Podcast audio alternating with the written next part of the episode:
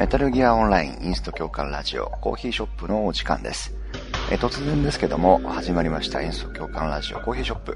私、インストラクターズで共感指導を中心に活動しているコーヒーが、えー、ちょっと本編とは違うですね、えー、自分からお話しできるインストラクター、MGO のテクニックとか、え、何か気になったこと、そんなことをお話ししていくコーナーです。ポッドキャストの番外編ということでご理解ください。で、えー、コーヒーはですね、最近、えー、CQB 講習というのを何回も行ってるんですが、この CQB 講習についてのコラムを書き始めたんですね。ただ、この CQB に関するコラム、読み応えが非常にあるというか、活字の量が大変多いものですから、ちょっとこれを書いていく、そして読んでもらうのがちょっと大変かなというふうに思ったので、これをポッドキャストで配信してみようということで第1回目になります。CQB というテクニックはですね、まあ、MGO に落とし込んだ CQB のテクニックというのは、えー、レベルの強い方でチーム戦をできている方については、もうすでにご説明するまでもなくできているテクニックなんだなっていうのを実はこの前、えー、実感をしました。えフレンドやクラメンタスとサバイバルに行ってきたんですが、とてもとても強いチームにあの、個人的な戦闘力が高いチームではなくて、チームとしての行動ができるチームに遭遇しました。その人たちの動きを見てると、全くこう、走り回ったりとか、その、敵の弾をかわしながらこう、うろうろ動きながら攻撃をするっていうことが見られないんですね。もうストップゴーでピタッと止まって、もうバンと打ってまた少し動いてまた攻撃してという全く無駄な動きが感じられないと。なるほどって上手い人たちはすでにできてるんだなっていうのを実感した戦闘でした。で、えー、CQB を語る上でまず基本の基本、いろんな、えー、こういう風な考え方をしていかないと CQB のテクニックは向上できませんよっていうお話があるんですが、まず一番最初に考えてほしかったのが、リスクを管理するっていうことですね。リスクというのは危険性とかいう感じで考え、訳されるわけなんですが、MGO の中では走り回れば当然足音がします。ね、えー、箱を壊せば箱からノイズ、ノイズというかボンとこう当たった音がしますし、ドラム缶を破壊したり、えー、それからビール瓶を破壊したりすれば当然音が出る。発砲したって発砲音がするわけですね。すべての行動には何かしらの音がそう、つ、きまといます。また当然自分たちも動いてるわけですから、敵にそれを見られたりとかね、影を見られたりとか、いろいろその、視覚的にも聴覚的にも敵に自分の存在を知られてしまう可能性があるわけなんですね。この敵に自分の存在を知られるっていうことは自分のリスクを自分が攻撃を受けるリスク自分が死んでしまうリスクを途端に跳ね上げてしまうのでとても危険な行為なんですねですからあまあチームスニーキングとかルールにもよるんですけども、え、もうねこう敵がいるかいないかわかんないところにバンバンバンバン撃ちまくるっていうことは偶然たまたまそこに敵がいれば発見できるかもしれませんが敵からしてみればああそこにいるなっていうのがバレてしまうわけですよねそういうこの敵に自分の居場所をバレる。敵に自分たちの行動がバレる。そういった行動は避けていく必要がある。そういうことをまず一番最初に考えましょう。そこを考えていくと、サプレッサー、消音装置ってありますよね。サプレッサーがついてる武器、例えば代表的なところで MP5 ですけども、ああいうサプレッサーがある武器の意味っていうのがそこではっきりしてきます。つまり、攻撃をするにしても発砲音が少ない方が、より、えー、敵に発見される危険性が少ないというわけなんですね。これをまず頭に入れていきましょう。それから CQB では舞台分けがとても大事になっていきます。えー、っと、なんとなく周りの味方と一緒に行動してたりとか、ずらずら4人も5人も一緒に回っていったりとか、いろいろその戦いでいく中で味方との距離感ってあると思うんですけども、CQB では少人数の部隊が基本になります。なぜか。それは、例えば4人も、4人も同じ場所に一緒にいたら、隠れる場所っていうのは少ないわけですよね。それが2人だったりしたら、より隠れやすい、より見つかりにくいわけです。さらに、えー、実際の講習の中でもお話をしていますが、AOR、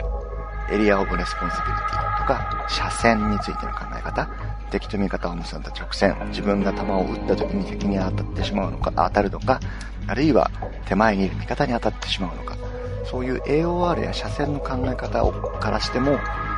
大人数、多くの人数が同じ場所に集まってると、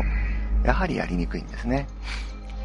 また例えば敵からヘッドショットを食らって手に持っていたグレネードを落としてしまったりとか、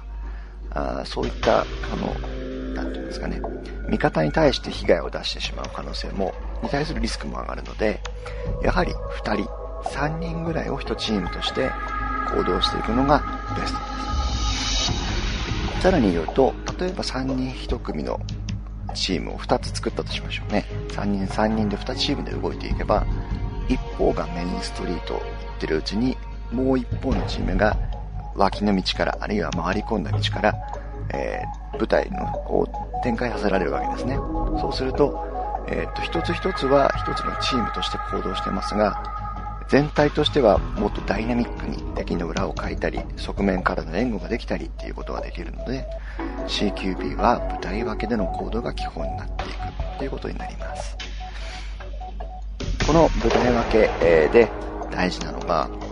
えーと、誰かが指示を出していかないと、チームとしては動いていきいきづらいわけですよね。例えば、よし、行くぞって2人1組のチームで出発した時に、1人が右側に走っていって、1人が左側に走っていって、気づいたら、あれ？相方いないじゃん、なんていうこともよくある話です。なので、必ずどちらが意思決定をするのかっていうことをお互いに空気を読み合って、どちらかの行動に従っていくっていうことが大事なんですね。そのどちらかに従うどちらかというのは何もレベルが上である必要はありません。その時敵と味方の状況を読んで、あ、この作戦で行こう。あるいは、あ、こっちから回り込んだらいいんじゃないか。俺は今日はスナイパーライフルを持ってきてるからこうしたい。俺は今スモークグレネードを持ってきてるからああしたい。そういった、その、その場その場のシチュエーションで、お互いにこう意思表示をしていく。それに信じて従っていくっていう、そういうその、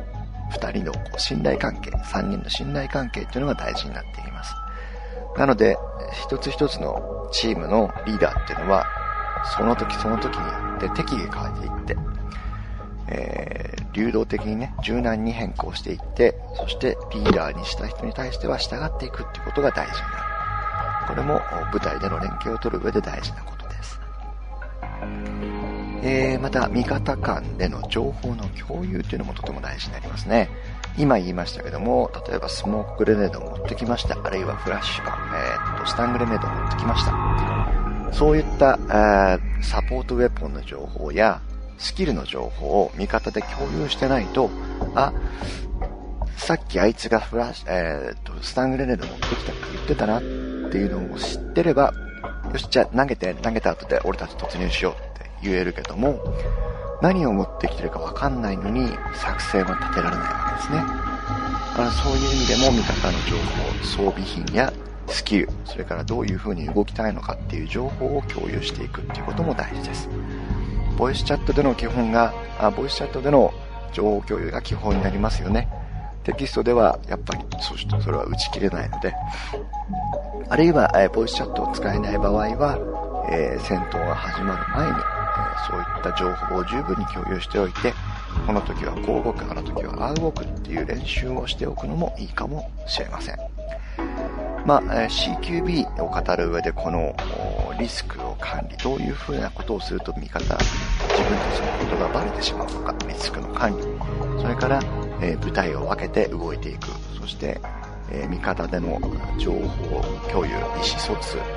えー、チームリーディングっていうのがどういうふうにしていかなければいけないのかっていうこの3つをまず考える必要があると思います。えー、っと、これがまず第1話、ブログの内容でお話しした部分ですね。大変難しいかなと思いますけども、実はあ練習をすればするほど自然にやっていく内容なのかなと思います。次からはですね、また内容を変えて、え、CQB を学ぶ上で、え、もっと楽しい、もっとためになる内容をお話ししていきたいと思います。以上、インストラクターズ共感、インスト共感レディオ、コーヒーショップ第1回目、MGO の、NGO と CQB の甘い関係ということで、え、お届けさせていただきました。もしコメントや感想などあればブログにいっぱい書き込んでいただけると励みになります。頑張ります。えこれからも、えストロー共感ラジオの本編、それからこのコーヒーショップ合わせて、えー、楽しんでもらえればと思います。え以上1回目の放送でした。ありがとうございました。また次回お会いしましょう。